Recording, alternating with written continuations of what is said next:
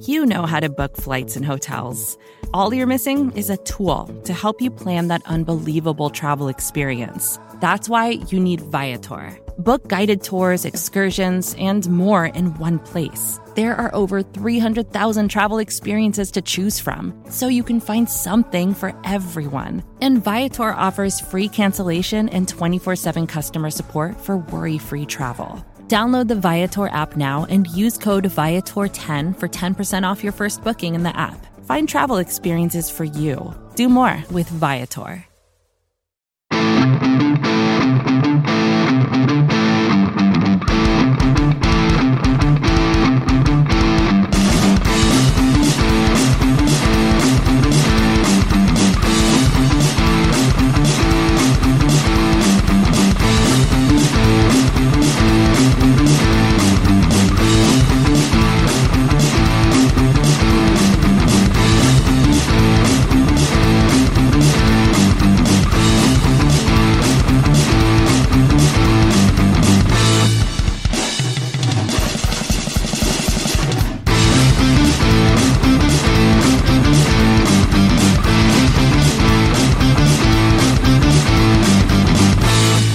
This is the Orange and Black Insider Bengals podcast.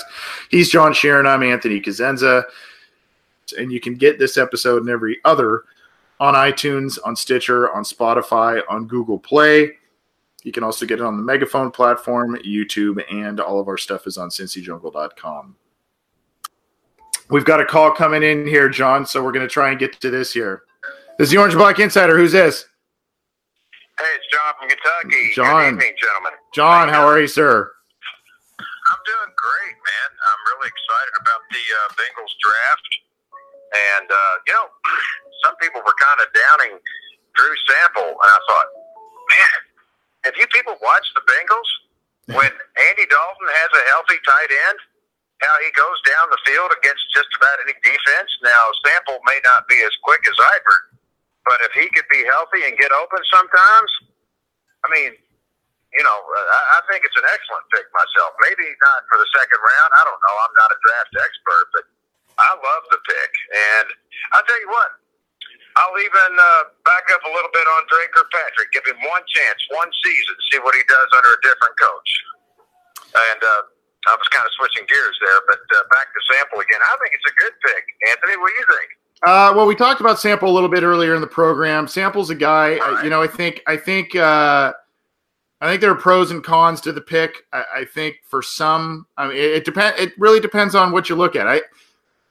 I think he is a play. I think the comparison for some is like a Jack Doyle. I saw there's a Vannett. Was it Nick Vannett, the Ohio State kid? I think John, you may have put that out. That's Joe. Yeah, on Twitter there, he's a guy that is comparable. So I mean. He's a guy, look, I don't think he's ever going to be an outstanding player in terms of statistics. I don't think he's ever going to be a Pro Bowl player, which is what you want out of a second-round pick. But I think he's going to be a valuable role guy. I think he can use him and move him around in a lot of different spots. Like I said, I envision him in an H-back type of role at times. He's a goal-line weapon, which is what the team needs to score touchdowns. They can't settle for field goals. They need to score points, which they struggled with, especially towards the end of the season last year.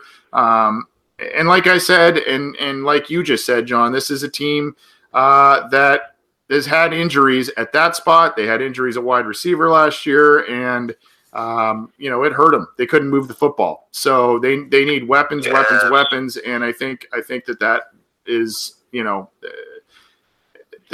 I think some of the best football for Sample is coming. I don't think we've seen some of the best football in terms of stats and production based on some erratic quarterback play in college and him falling down the pecking order in terms of a passing option. So I don't think he's ever going to be a George Kittle. I don't think he's going to be some of these other guys, but I think he could be a movable piece that could be a decent contributor for this team.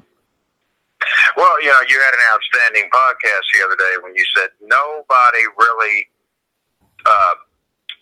gave a close enough look at the fact that the Bengals, the offense, was 3 and out too often. You know, we kept bashing the defense, and we kept you know, bashing the coach. He'd been here too long, you name it. But one big issue, when Tyler Eifert went down, you know, the Bengals, they started off 4-1, and the defense was getting turnovers.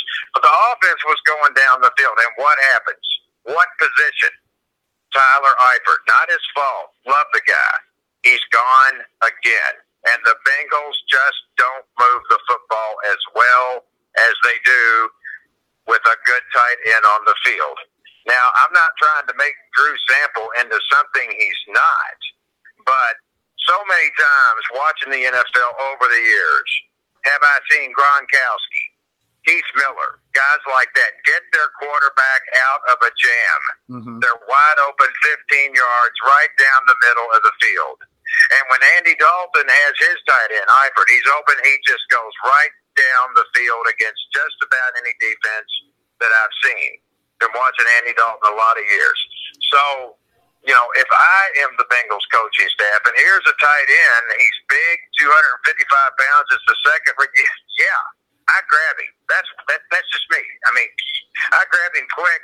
I don't care what anybody says. I want a tight end for Andy Dalton badly. Yeah, now, Tyler Eifert's coming back, Anthony, but well, what if he goes out in 3 games?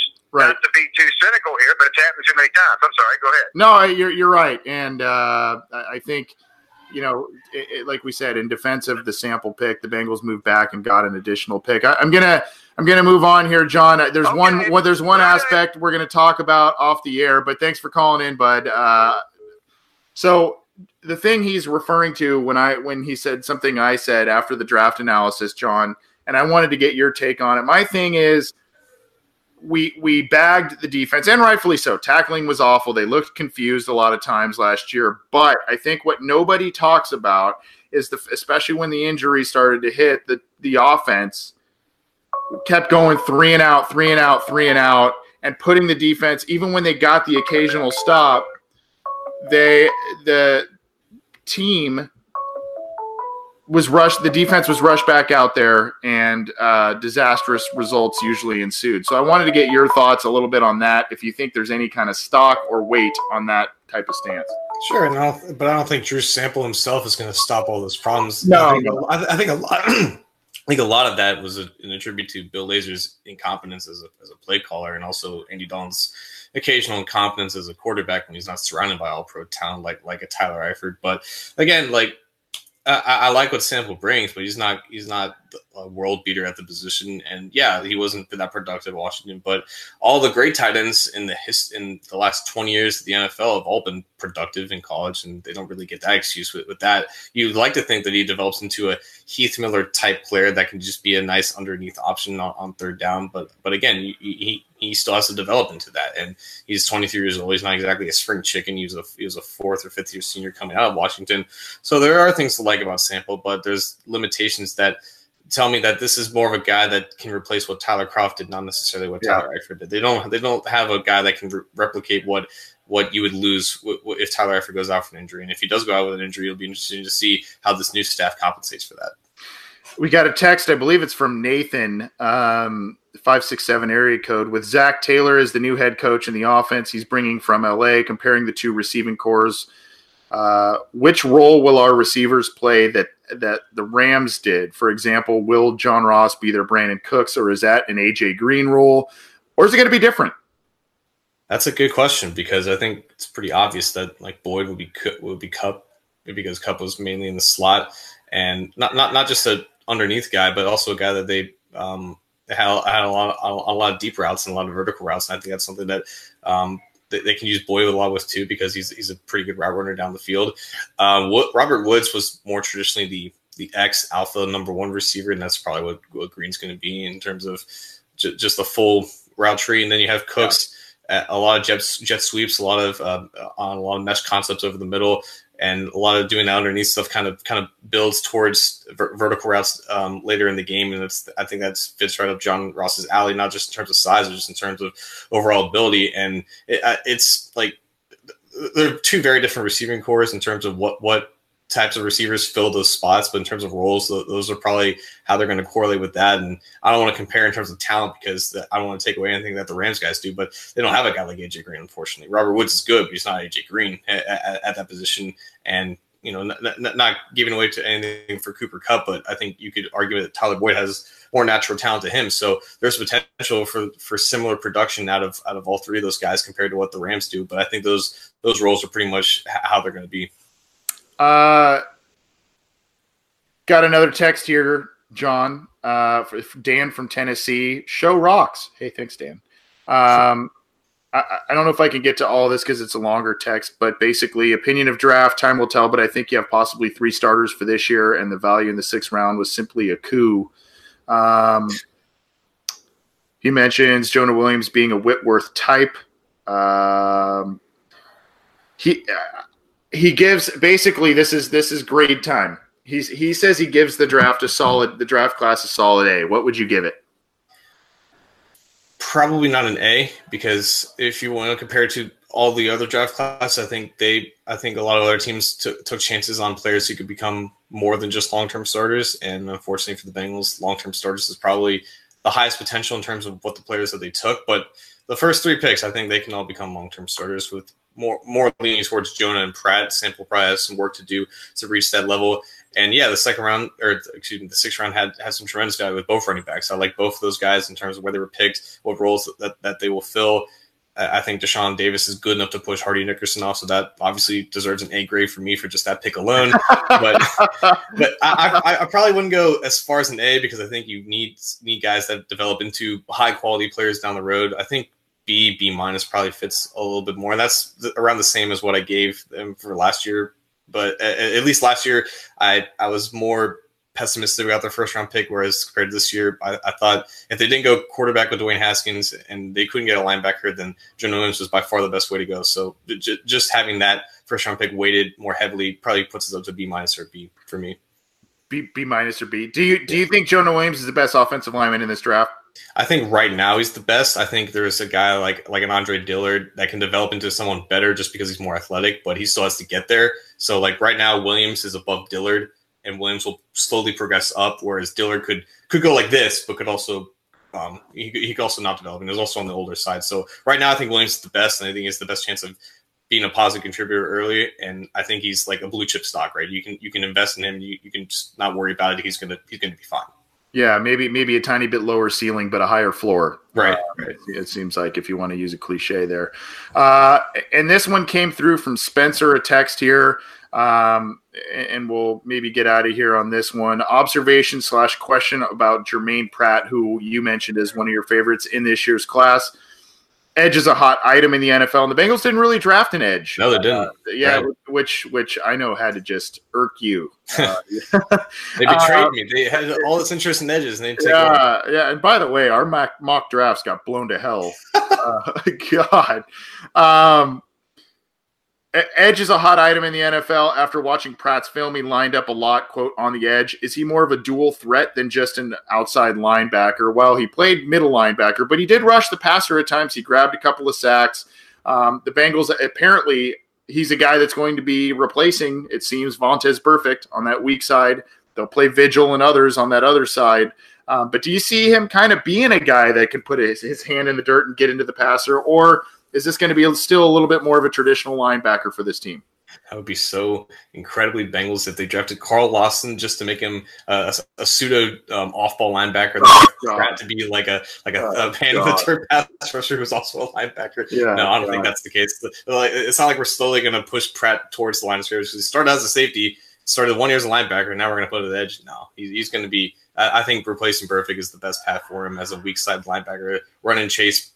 Pursuit, not knife through the line of scrimmage. I think that's perfect for him and his skill set because he's like a heat-seeking missile. Like he's probably the best, if not one of the best, pure tacklers in this class. Yeah. I think that's some more you can say about Devin White or Devin Bush. While they were productive in terms of tackles, they had some issues in terms of missed tackles. That wasn't really an issue with Pratt. And just the 1 year that he started at linebacker, he was a tackling machine there. You know, he produced like a Pro Bowler in terms of solo tackles, so I'm very comfortable with him being a linebacker. And he can blitz as an off-ball guy, similar to that of a Devin Bush. So if they do have issues rushing the passer during games, calling upon him for a couple of delayed blitzes wouldn't be the worst thing in the world. Yeah, and Pratt, you know, I mean, obviously the Devons wowed everybody with their, you know, mid 4.4s, 40-yard dash. But, hey, this kid's 6'2", 240, and I think he ran a sub 4.6. Yeah, 4.57. Yeah, so, I mean, that's nothing to sneeze at. The fastest they have by far. Yeah. If not Malik Jefferson. Yeah. Yeah. So, I mean, that's nothing to sneeze at. The kid can move a little bit. And, you know, I think that's faster than Vigil. Vigil did his deal was the cone drills and all that kind of stuff where he excelled. But, you know, in terms of speed, he's probably actually, like you said, the fastest in terms of straight line speed that the Bengals have. I think it is a little worrisome that they drafted two guys who played in the middle as linebackers. I didn't really see a ton of outside rangy guys. You know, I think you could probably get some stuff out of Devin Bush and Devin White in terms of moving them around. But the Bengals seem to be set with Preston Brown, Germaine Pratt, Nick Vigil. Maybe they grab another guy in free agency here on the cheap, a rental deal to round out the group. We'll see. I didn't give my grade on the last from the text. I believe it was from, gosh, who was it, Dan or whatnot? But I would say I'd go right around with you. I'd say a B. You know, I think part of that is they didn't grab some of the sexy picks. There's a couple of things I disagreed with, but I kind of slept on it a little bit, and all of a sudden these picks are making more sense to me. Like I said, I think it's about character. It's about high floors with a lot of these guys, guys that can come in and do some things right away, maybe not start, but and you got to give the Bengals credit. They wanted to retool the offensive line, and they did that. So I don't know if it was absolutely outstanding. I liked some picks a lot. I was kind of just shoulder shrugging some others, but I didn't necessarily hate any picks, I wouldn't say, going forward. But obviously time will tell. Ask us again in 3 years, and we'll let you know. This is the Orange and Black Insider Bengals podcast. He's John Sheeran. I'm Anthony Cosenza. We appreciate all the feedback, the calls. Sorry, we got a lot of calls throughout the show. Sorry, we couldn't get to all of them, but we tried to get to as many texts and all that kind of stuff as we could. A lot to talk about this week. In case you missed it, we put up a lot of stuff on our audio feeds and our video feeds about reactions to most of the picks throughout the weekend, as well as a wrap-up of all of the picks. So check that stuff out after you check out this episode, of course. And you can get this episode and every other on iTunes, on Stitcher, on Spotify, on Google Play. You can also get it on the Megaphone platform, YouTube, and all of our stuff is on CincyJungle.com. Hope you enjoyed the draft weekend. Hope you enjoyed the coverage we brought you. Get the show how you can. John, thanks for everything, and we'll catch you next episode, my friend. See you guys next week. All right. This has been the Orange and Black Insider for John Sheeran. I'm Anthony Cosenza. We'll see you next time.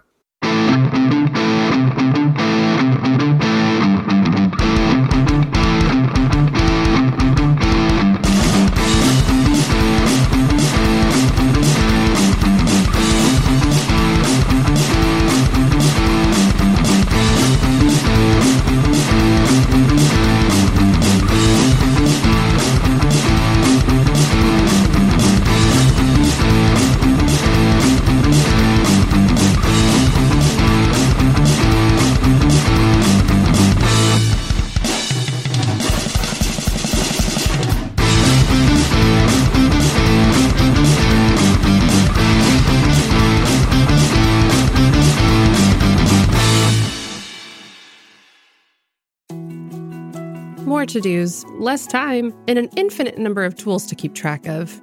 Sometimes doing business has never felt harder, but you don't need a miracle to hit your goals. You can just use HubSpot, because their all-in-one customer platform can make growing your business infinitely easier. Imagine this: high-quality leads, fast closing deals, wildly happy customers, and more benchmark-breaking quarters. It's not a miracle, it's HubSpot. Visit HubSpot.com to get started today.